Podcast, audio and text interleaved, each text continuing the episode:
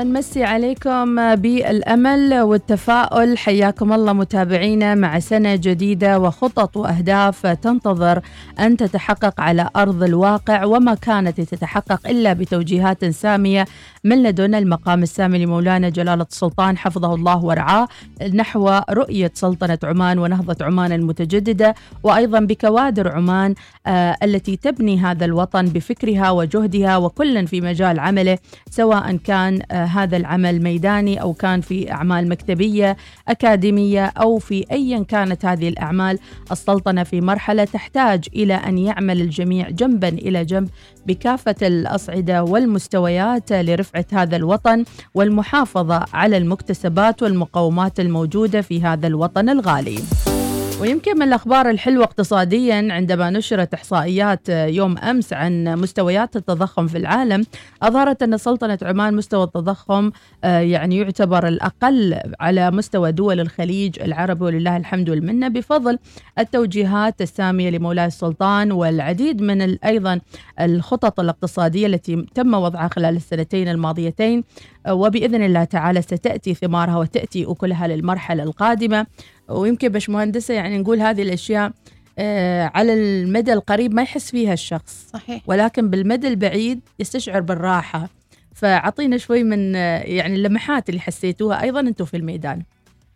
يعني هو صحيح يعني الكل كمجتمع يعني ينتظروا ما يمس الإنسان من رؤية عمان 2040 بس النظرة الاستراتيجية هي أبعد من من بكثير. يعني نحن ننظر حتى توجهات السامي لحظة صاحب جلالة السلطان حفظه الله ورعاه ينظر على على مستوى استراتيجي كبير ما هو الأفضل لسلطنة عمان.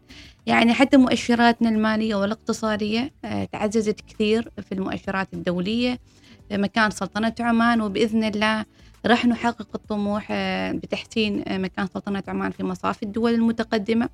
هذه كبداية الخطوات إن شاء الله وخطوة يعني نلاحظ الفرق بين السنوات السابقة وهذه وهذه والسنوات القريبة الثلاث الماضية. من ناحية تحسين الأداء المالي تحسين الأداء الاقتصادي في سلطنة عمان وأيضا النمو المتسارع في التحول في الطاقة.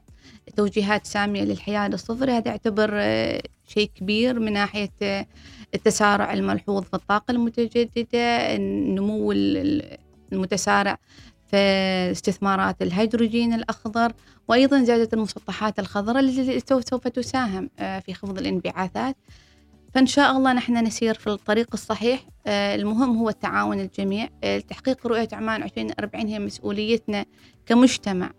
جميعا هي ليست مسؤولية فرد أو مسؤولية جهة أو جهة هي مسؤولية كل فرد يعيش على على سلطنة عمان وبإذن الله قادرين أن نحقق رؤية بتعاوننا جميعا والحمد لله وجود كفاءة وكوادر عمانية مهندسين قادرة. ومهندسات. نعم, نعم أمثالكم باشمهندسة جميعا. يعطيكم العافية. إذا يعني حتى الطالب اليوم اللي يدرس في مقاعد الدراسة يمكن هو يهيئ للمستقبل. نعم. يعني يستعد أن هناك شيء اسمه هيدروجين هناك ربما وظائف ستفتح لهؤلاء الشباب في المستقبل يكونوا مهيئين لهذا الأمر.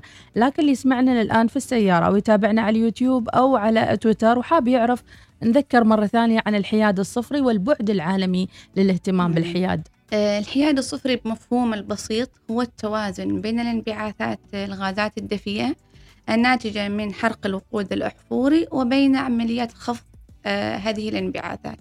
إلى ما يعادل صفر في فترة زمنية معينة. مثلا نحن نقول توجه سلطنة عمان عام 2050 هو لتحديد الحياد الصفري.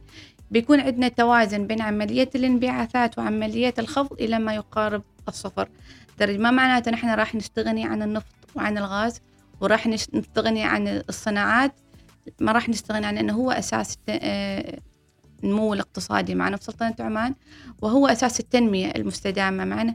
بس اللي راح يدعمه هذا توجهاتنا نحو مستقبل مستدام استدامة الموارد الطبيعية وخفض الانبعاثات عندنا تقنيات جديدة إن شاء الله بإذن الله تعالى إذا هنا تنوع مصادر الدخل هذا نعم. اللي تريده السلطنة في نعم. الأساس نعم. أن نخفض الاعتماد على البترول والنفط وندخل آه، استثمارات مالية أخرى من الهيدروجين أو غيره. لذلك وجدنا OQ أو غيرها من الشركات فتحت آه، يمكن أذرع أخرى للاستثمار في هالمجال فلو تحدث عنها أيضا. فأحب أن أعرج على شيء. نحن الحمد لله الله أنعم علينا في سلطنة عمان بموقعنا الجغرافي. آه، وأيضا وفرت الطاقة الشمسية وتوفر الرياح من ناحية اتجاهها وسرعتها. وعندنا ميزة نميزها في جنوب سلطنة عمان من آه، الدمج بين الطاقة الرياح والطاقة الشمسية اللي نادر ما توجد في الدول. فهذا اللي ساعد أن نكون كمنطقة جذب آه، للهيدروجين الأخضر. اللي هي شركة آه، OQ جالسة تسعى إليها كمنطقة استثمار في جنوب سلطنة عمان للهيدروجين الأخضر.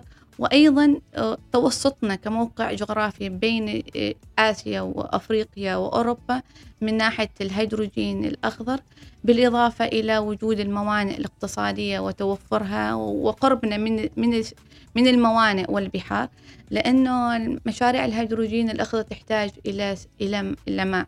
ممكن استخدام مياه البحار وتحليلها تحليل كهربائي اللي جعلها صالحة للاستخدام في مشاريع الهيدروجين الأخضر.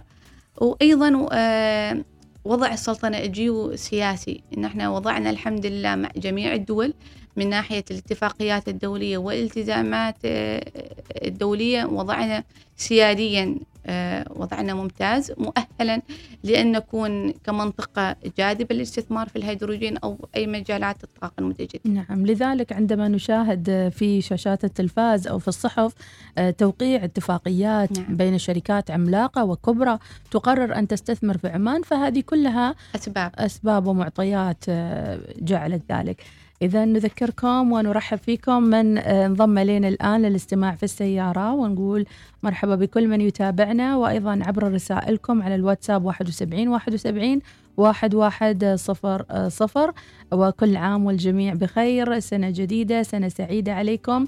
دائما متفائلين بكل ما هو جميل في هذا الوطن الغالي وبقيادتنا الحكيمة. معنا المهندسة فايزة الحارثية للحديث أكثر عن آه، رؤية عمان 2040 وأيضا متابعتها لتنفيذ الحياد الصفري. هناك من يسأل بشمهندسة عن علاقة انبعاثات الغاز الدفيء بحدوث الكوارث الطبيعية كالأعاصير والارتفاع درجة الحرارة وغيرها. خلنا نقربها أكثر بالنسبة لنا كعمانيين. وايد شفنا عاصير ويعني فيضانات وغير ممكن كنا مستبعدينها قبل عشرين سنة. آه طبعا هذه كلها تأثيرات من تأثيرات التغير المناخي اللي جالسة ترخي بثقلها على العالم. وهذا شيء ملاحظ. لو نحن نلاحظ حتى في الصيف الماضي تأثرت آه قارة أوروبا بشكل كبير بارتفاع درجة الحرارة والجفاف مما أدى إلى تغيير أيضا في هيكلتهم الاقتصادية وتفكيرهم آه، الاقتصادي وأيضا في سلطنة عمان. يعني الفترة الأخيرة لاحظنا آه، زيادة منسوب الأمطار زيادة السيول والأودية والأعاصير. نذكر منها إعصار شاهين إعصار جونو إعصار فيت. هذا تأثيره تأثير آه، مكان موجود سابقا سلطنة عمان في العشرين سنة أو ثلاثين سنة ماضية مما يؤثر على البنية الأساسية سلطنة عمان. وهذا راح يكلفنا تكلفة إضافية. إذا لم لم ناخذ إجراءات في وقت مبكر من هذه الإجراءات اللي هي خفض الانبعاثات وتقليل من التأثير على تغير المناخ ف يعني نحن نلاحظ إن أصلا حتى ذوبان القطب الثلجي نعم. زاد في الفترة الأخيرة فهذه كلها تأثيرات تلامس البشرية في الدرجة الأولى. يعني تأثيرات العاصير والعواصف هذه ممكن تحدث فيها وفيات ومؤخرا لاحظنا يعني ثلوج في المملكة والكويت. صحيح. يعني هذا أمر غريب يمكن. من سنين لم يحدث أيضا. وحتى تغير الجو في سلطنة عمان في الصيف كان غير عن عن السنوات الماضية. هذا الصيف كان صيف استثنائي صراحة. حتى يعني بشهر درجة الحرارة لم تصل مثلا لدرجة مرتفعة مثل السنوات الماضية. الخمسينات والأربعينات. نعم. فهذا كله من تأثيرات تأثيرات التغير المناخي. لكن هاي التغير المناخي يعني البعض يقول لا براد الدنيا زينة وأمور طيبة. لا لكن تؤثر على أشياء ثانية. صحيح. يعني مثلا مناسيب المياه تأثر على المزروعات صحيح. على صحيح. ال ال ال الهواء اللي نتنفسه وكربون وجوده أو عدم صحيح. وجوده نعم آه بالإضافة إلى ذلك أنه الدول التزمت اتفاقية باريس عام 2015 للثبات على تغير الحرارة في الكوكب الأرض نعم. إلى ما لا يزيد عن درجة ونص آه، مئوية والتزم سلطنة عمان وصادقت في هذه الاتفاقية عام 2019 للالتزام آه، بخفض الانبعاثات. وهذا الالتزام يعني راح يشمل شيئين يعني هو التكيف من آثار التغير المناخي والتخفيف من هذه الآثار. نعم. إذا جهود تبذل وحقيقة مثل ما ذكرتي باش مهندسة فايزة أن ليست جهود الحكومة فقط ولكن. مواطن لما يساهم في شيء بسيط منها أيضا هو يساهم في وطنه صحيح. يعني يلعب دوره نعم. آه إذا آه قطاعات المستهدفة من أجل تطبيق الحياد ذكرناها. نذكر فيها. أيوة. القطاعات نحن ركزنا على أربع قطاعات. آه، فسؤال لماذا هذه الأربع قطاعات؟ هي قطاع الطاقة اللي تشمل النفط والغاز والكهرباء قطاع النقل قطاع الصناعة وقطاع المدن والمباني. هذه الأربع قطاعات آه، مش آه، مجتمعة تشكل ما يقارب 95% من إجمالي انبعاثات سلطنة عمان للغازات الدفيئة فتم التركيز عليه كمرحلة أولية وتم إيجاد المشاريع والمبادرات التي سوف تخدم خفض الانبعاثات في سلطنة عمان من هذه الأربع قطاعات المهمة آه، من خلال إيجاد استراتيجية وطنية للانتقال المنظم للحياد الصفري عام 2050 الطاقة والنقل والمدن والمباني. المباني والصناعة. والصناعة. أه قد يسأل أحد الآن يسمعنا في السيارة يقول هل عمان فعلا تنتج أي نوع من الكربون أو نعم. أه بما أن نحن دول منتجة للنفط والغاز فنحن منتجين للكربون لأن هي هي أصلا أنواع من أنواع الوقود الأحفوري كلها هيدروكربون.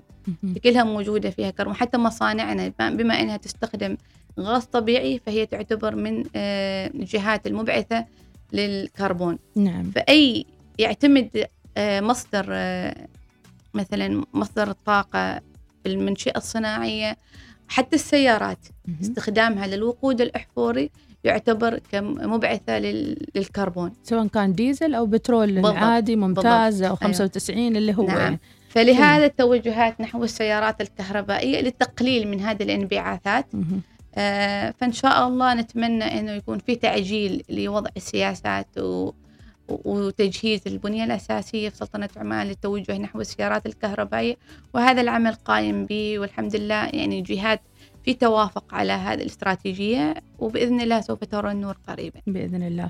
آه كم من النسبة اللي آه سلطنة عمان تنتجها من الكربون؟ هل تم قياسها؟ هل إحنا واحد ونص اثنين ونص ولا كم بالضبط؟ آه نحن إيش إيش سوينا في مختبر إدارة الكربون؟ كم تم تحديد خط الأساس آه للانبعاثات سلطنة عمان وهي ما يقارب 90 مليون طن مكافئ من ثاني أكسيد الكربون آه، متوزعة على القطاعات المختلفة المستهدفة. فنحن نستهدف إن, على 2050 إنه يكون في توازن بين هذه النسبة. آه، وإذا لم يتم أي إجراءات يعني جلسنا على الوضع كالمعتاد بدون أكشن بدون أي بدون إجراءات عمل نعم. سوف يتم تضاعف هذه النسبة بنسبة 17% على 2000 آه، آه، حلول 2050 بإذن الله. تو كم تقريبا؟ الحين 90 مليون طن مكافئ بالنسبة بال percentage هو ال percentage ما تحسب تحسب على حسب كل قطاع كم يساهم في هذيك نعم. يعني ال percentage ممكن تحسبيها على مستوى العالم كم. نعم هي حسبة دقيقة. يعني نعم. في حلقة سابقة استضفنا هيئة البيئة. وضحوا لنا كم يعني نسبة الكربون اللي ينتجه المصانع والشركات في عمان في المقابل كم أشجار يحتاجونها. صحيح, صحيح. فهذه كانت نسبة وتناسب أيضا بالضبط. للعمل على الفلتر نعم. يعني موضوع جدا مهم حقيقة ومهم آه باش مهندسة فايزة أنه ما يكون بعيد عن المواطن ويكون قريب أيضا من طلاب المدارس ربما في المستقبل. القريب هل فكرتوا في شيء من هذا في تنفيذ؟ آه شيء جيد أنه الحمد لله خلال مختبر إدارة الكربون عملنا ورشة خاصة للشباب. آه، فكان عندنا عندنا توجه إن نعمل ورشة تجمع بين طلاب الجامعات الخريجين الجدد الباحثين في هذا المجال. والحمد لله تم عمل الورشة بنجاح. ورأينا إنه طالب العماني أو شاب العماني متفتح على الموضوع وعنده أفكار جيدة أفكار قابلة للتنفيذ. آه الحمد لله الجيل الجديد أنا أحس انه جيل متطلع قبل ما يدخل المدارس يعني حتى قبل ما ياخذ المنهج. فنلاحظ إنه يتابع البرامج الوثائقية يعرفوا إيش موضوع الاقتصاد الدائري حاسين بموضوع أهمية الحياد الصفري. أنا يعني مثلا على المستوى العائلة في كم سؤال راودني ما معنى الحياد الصفري. وكيف هي الإجراءات التي تتم كفرد. فتم النقاش حتى على مستوى شباب مستوى كبار في السن مستوى طلبة في المدارس. وما نسعى إليه أنه هو تعزيز البحث العلمي في هالمجال. وأيضا إيجاد مثلا مسابقات وتطوير آه، البحث العلمي والابتكار في مجال الحياد الصفر لأنه, لأنه قطاع واعد. وفي مجالات كثيرة لل... للنهوض في هذا القطاع. ورأينا أن الدول المتقدمة تسعى في الف... يعني كمرحلة أولية هو في النظام الابتكار والبحث العلمي للتوصل للتقنيات. اليوم بشمهندسة فايزة عذرا على المقاطعة يعني نجد أنه اهتمامات الأفراد أصبحت متشعبة نعم. بين اللي ياخذك للذكاء الاصطناعي واللي ياخذك إلى الابتكار واللي ياخذك إلى ريادة الأعمال آه، إلى صناعة مشاريع جديدة واللي ياخذك إلى محافظة على البيئة لو خلطنا هذيلا كلهم راح يكونون اهتمام المستقبل صحيح. القادم صحيح. لأن أنت تحتاج أيضا إلى ذكاء اصطناعي عشان تعمل ابتكار نعم. آه تعمل آه ما يراقب الحياد الصفري وغيره من الأشياء الأخرى أكيد بكل تأكيد. وهذا يتطلب تعاون ما بس تعاون الأفراد كفرد آه، شراكة بينهم وبين القطاع الخاص وأيضا دعم من الحكومة. فهذا الشيء قائم. الحمد لله يعني نحن يعني للآن يجيونا باحثين ويسألون إيش هي توجهات في رؤية عمان 2040 إيش هي البحوث اللي ممكن هم يطلعوا عليها أو يركزوا عليها في المستقبل؟ ونوجههم إلى الطريق الصحيح الحمد لله. جميل جدا. الآن يعني قبل أن ننتقل للمحاور المتبقية من حلقتنا آه نذكر أيضا بكل من له اهتمام مثلا أنه حاب يعمل مبادرة معينة الحياد الصفري حاب أنه يعمل البحث والابتكار أو غيره. هل دائما ننتظر أعلى الهرم ننتظر مثلا الجامعة الكلية أم الطالب أحيانا ما عنده ذيك السلطة إنه يقوم بهذا البحث أو يجري هذه البحوث المختلفة؟ فهل سنشاهد مسابقة عن البحوث الحياد الصفري إن شاء الله. يعني هو العمل أصلا من قبل موجود بس إن شاء الله راح يعظم وراح يكون في تعزيز لهذه المواضيع.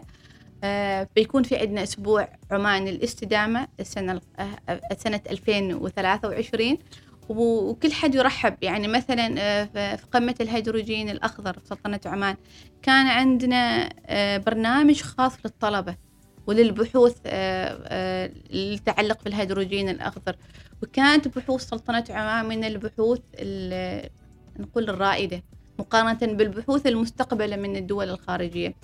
يعني نحن ما أقل عن غيرنا بس يحتاج لنا دعم ويحتاج لنا توجيه سواء كأفراد وكطلبة وكجهات معينة. وهو التكاملية راح تساعدنا في تحقيق الهدف المرجو إن شاء الله. بإذن الله تعالى. إذا عندما آه، تطلق مثل هذه المؤتمرات الوطنية ويكون مخصص مقاعد للطلبة عزيزي الطالب لا تتردد. صحيح. شارك يعني ترى صحيح. في الآخر هو يعطيك الحرية ما يبى يجبرك يعني. بالضبط.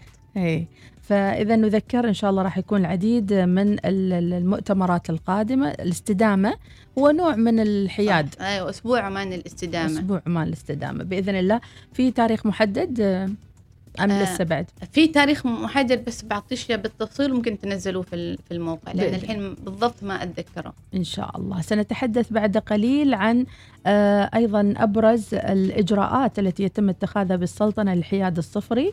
القطاعات تكلمنا عنها. تحدث عن مشاركتكم في آه قمة شرم الشيخ والقمة القادمة توقع في أبو ظبي. بإذن الله نعم. ويعني آه، متفائلين حقيقة. يعني وضعتوا اسم السلطنة في خريطة استثمارات في الهيدروجين و قمتم بجهد كبير أستاذة. يعني الحمد لله مشاركة سلطنة عمان. هذه السنة آه، في مؤتمر قمة الأطراف 27 آه، في شرم الشيخ كانت مشاركة مميزة.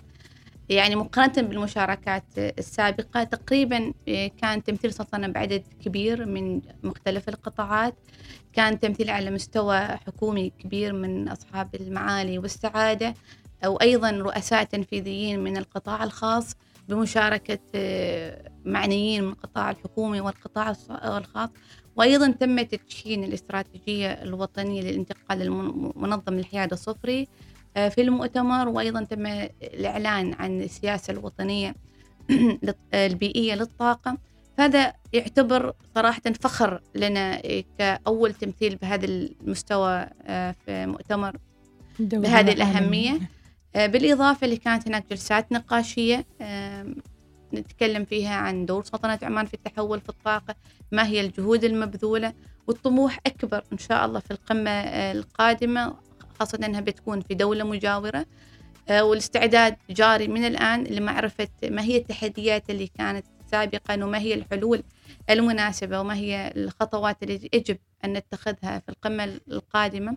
من ناحية دراسة آه، ماذا يجب أن يكون وماذا كان وما هو الطموح الذي نحن نطمح أن نحققه إن شاء الله في السنة القادمة.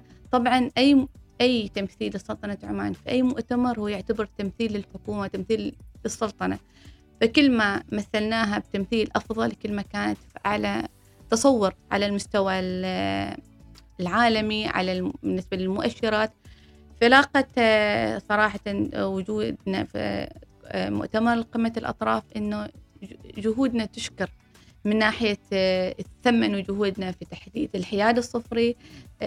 من يعني تحديد كل واحد يقول ما هو الأثر إن نحن نحدد حياد صفري في سلطنة عمان. طبعا في أثار منها اقتصادية تعزيز القدرة التنافسية لسلطنة عمان. نعم. وأيضا تعزيز احتياجات التمويل والقروض والفوائد. لأن الجهات المالية الممولة الخارجية جعلت هذا هذا الموضوع كمؤشر من مؤشراتها الأساسية. يعني كان في بعض الجهات أو الشركات الكبيرة سلطنة عمان قبل ما تبدي أي مشروع تحتاج تمويل سواء تمويل داخلي أو تمويل خارجي. فكان السؤال الأول اللي ينطرح عليه ما هي خططكم نحو الحياة الصفر فبالتالي إحنا يعني نطمح وإن شاء الله نعول على هذا الموضوع أنه راح يدعم التمويل وراح يدعم الاستثمار مستقبلا. بإذن الله. يعني صورة عمان ولله الحمد والمنة يعني صورة آه يعني عالمية وكبيرة ووضعت لنفسها اسم صحيح. أيضا يستحق الإشادة ويستحق حقيقة أن ينظر له بعين الاحترام والتقدير عبر تمثيلكم لسلطنة عمان في مثل هذه المحافل. سنعود بعد قليل مع بقية المحاور. كونوا معنا. تابع آخر الأخبار المحلية وشاهد مقاطع فيديو حصرية على تطبيق الوصال.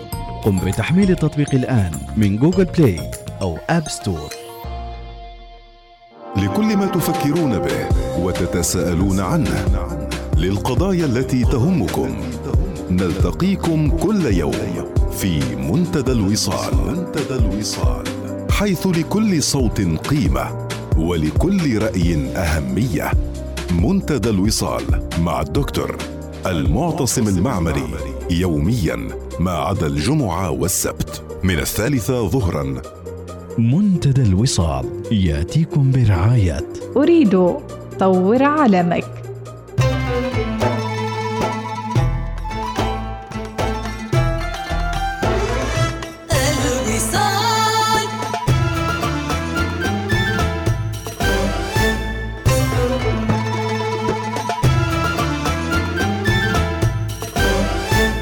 الوصال الإذاعة الأولى.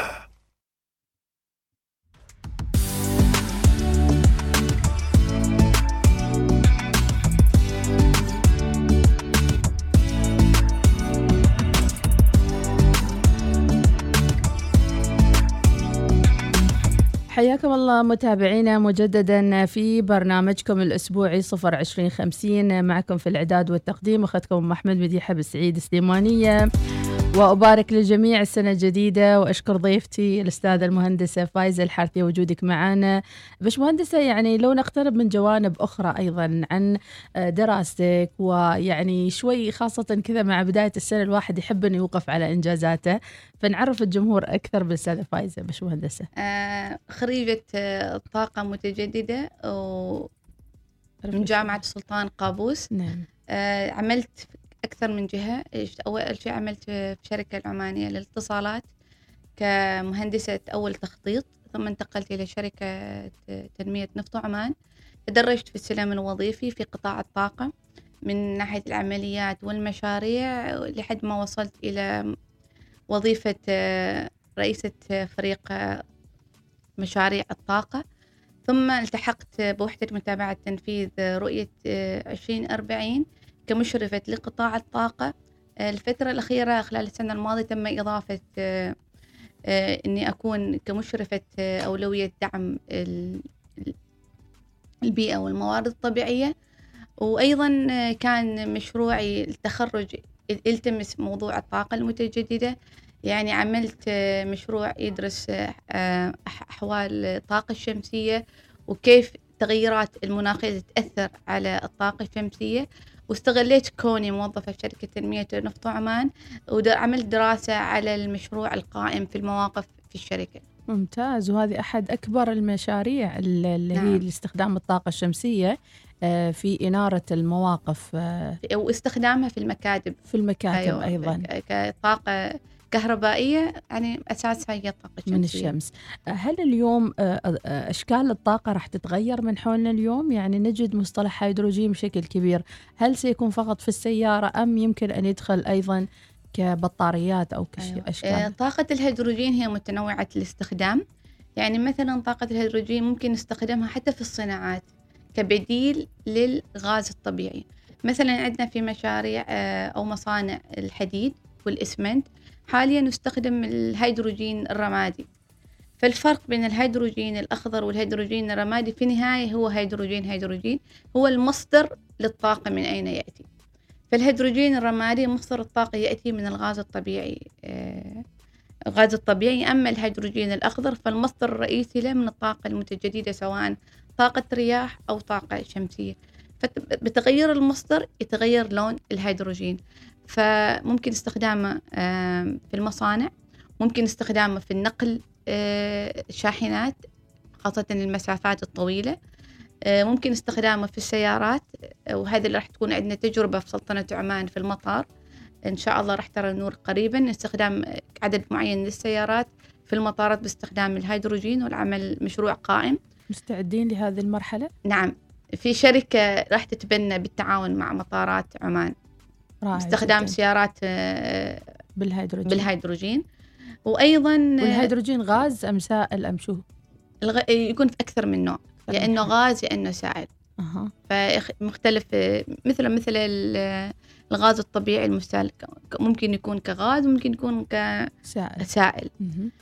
بالإضافة إلى الهيدروجين نحن ممكن آه، لما نجي نحوله إلى الدول أو تسويقه إلى آه، الأخرى عندنا تحدي من ناحية إنه تحويل تس- آه، نقلة.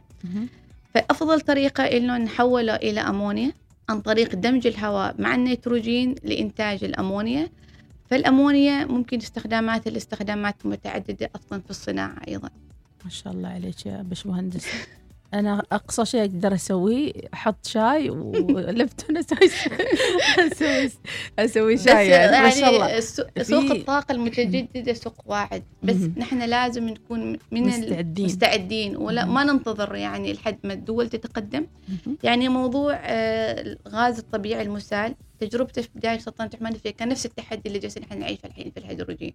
هل نسعى نحن نروح ولا ننتظر فأعتقد كنا خطينا خطوة ممتازة في ال- الغاز المسال تأسيس ال ان جي في ذاك نعم، الوقت نعم, نعم. مهم. وال- وشيء كان شيء غريب نعم كانت عمان وقطر فقط في ال- الغاز المسال فنلاحظ ثماره إلى الآن على حسب ال- الأزمة الأوكرانية و- وروسيا. وروسيا نعم. إلى مهم. حاجة الغاز العالمية كثرت آه، أيضا أسعار الغاز في الفترة الحالية أسعار تنافسية يعني نحن محظوظين إن بهذه النعم من الله نعم علينا فنتمنى إن شاء الله التوجهات في الهيدروجين الأخضر يكون نفس التوجهات وتكون السلطنة من الدول الواعدة في هالمجال ويكون كمركزية سواء في المنطقة في الخليج. في الخ- يعني في الخليج حتى يعني أسوة بدول الخليج نحن ما نقلل من دور الدول الخليج جالسين يسعوا على نفس المجال هذا يطرح على بالي سؤال يعني بما أن القمة القادمة كوب 28 صح؟ نعم راح تكون في أبو ظبي كيف تقيمين مشاركة الدول العربية والخليجية يوم كنتوا في شرم الشيخ؟ كيف شفتوا المقارنة؟ أكيد واحد يبغى يشوف منافسة نعم. يعني. نعم يعني بصراحة نحن نفتخر يعني خاصة بالدول الخليجية كانت من أفضل تمثيل آه، في وجود آه، في مؤتمر قمة المناخ. كان العدد يعني يفوقنا بعشرات المرات في بعض الدول.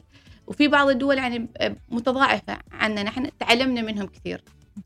يعني نحن نتمنى آه، صح نحن بيدين هذه خطوة أولى لسلطنة عمان بس ما ما نسعى إليه نحن نكون من الدول المتقدمة. يعني نحن يعز في نفسي لما أشوف ما شاء الله إنه نفرح لما نشوف كيف المفاوضين العرب يتكلموا على موضوع التفاوضية في قمة المناخ لأن هي في النهاية موضوع تفاوضي. الشيء الأولوية لازم نحن نتخذها. قرارات تصدر في هذه المؤتمرات. فعندنا نخبة من العرب جاهزين حافظين البنود بالحرف. إذا ون- حتى الاستعداد في عملية العرض والتفاوض والإلقاء أمام الآخرين هذه أيضا ميزة وسمة نعم. ونتمنى نحن نكون بمستوى اللي نحن شفناه من الدول العربية والتعاون العربي موجود وحتى في تواصل مباشر مع مجموعة الدول العربية وسلطنة عمان في هذا التعاون. وإن شاء الله راح يكون فيه فريق مختص للتفاوض. ويكون عنده دراية آه، واسعة على موضوع نوعية التفاوض وما هي الأجندة التي يجب أن تستعد لها سلطنة عمان في المؤتمر القادم أيضا هناك نقطة أساسية هي إدارة المخاطر في مثل هذه نعم. الاستثمارات الجديدة يعني أنت يمكن تكون متحمس جدا وتنطلق تفتح فلوسك وموانيك و تطلق مثلا أنابيب لنقل ال- المواد المختلفة لكن في مخاطر أيضا أخرى. صحيح هي هذا نوع من التحديات. لكن اللي نحن باغي نقوله يعني آه، التحدي بإدارة المخاطر من ناحية آه، التمويل آه، يجب أن يكون في تمويل مستدام. ولا وأن أي مشروع قبل ما يبدي وقبل ما يكون في ال final investment decision اللي هي اللي خلاص إنه في اعتماد مالي يكون واضح إنه خلاص الجدوى الاقتصادية واضحة من المشروع الأهداف واضحة من هو المسوق له بيكون واضح أصلا. مثلا أنا لما أبدي أي مشروع في الهيدروجين أنا أعرف الهيدروجين وين بيروح قبل ما أبدي المشروع. لازم يكون عندك من هو المسوق له أو أنت من أي أي دول اللي راح تستقطب هذا الهيدروجين سواء في سلطنة عمان وأيضا في الاستخدام الداخلي. إحنا محتاجين الهيدروجين لتقليل من استخدام الغاز الطبيعي وتحويله مثلا للصناعات ولا للخدمات الأخرى. ممتاز. كلمة توجهين لأصحاب المصانع اليوم الذين أيضا هم شركاء في عملية الخفض إن ما تكلمنا عنهم نهائي يعني. يعني شوفي هذا موضوع المصانع في البداية كان عند أنا كنت يعني قبل ما أبدي أ- أروح لمثلا مستوى وزارة التجارة والصناعة وترويج الاستثمار ولا إلى المصانع كان عندي تخوف في البداية. اعتبرته كتحدي. فأول جهة طبعا نحن كونا من وحدة متابعة تنفيذ رؤية عمان 2040 نتوجه للقطاع الحكومي. فكان عندي اجتماع مع وزارة التجارة والصناعة وترويج الاستثمار بس لعرض فكرة موضوع الحياد الصفري وما هي العواقب وما هي الآثار المترتبة على عدم الوصول لخطة الحياد الصفري. الحمد لله لاقى تجاوب إيجابي ما كان متوقع وقالوا نحن جاهزين ومعكم في الخط و- وحسوا بأهمية الموضوع لأن العالم يتكلم لغة واحدة. بعدين توجهنا إلى المصانع.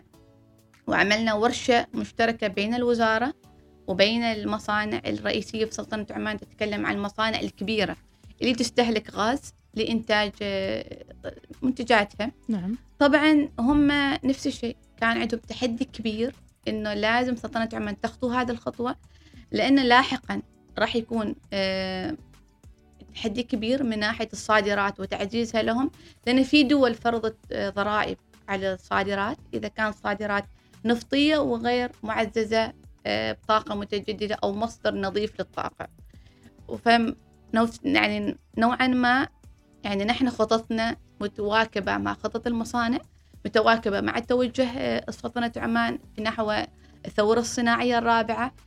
يعني نحن توجهنا لازم يكون المصانع اللي تستهلك أقل آه، طاقة لكن مصانع آه، مبنية على الابتكار مصانع آه، مثلا فيها تقنيات مصانع مبنية على المعرفة توجهات العالمية للصناعة الحين في هذا- في هذا المجال يعني نعم. نتكلم عن يعني أصحاب المصانع اليوم بشكل تقليدي يمكن نقول لهم همسة غيروا نفسكم شوي شوي صحيح. دخلوا فيها. بعد ما دخلتوا الأمن والسلامة ودخلتوا التأمين مصطلحات كثيرة دخلت تدريجيا. صح.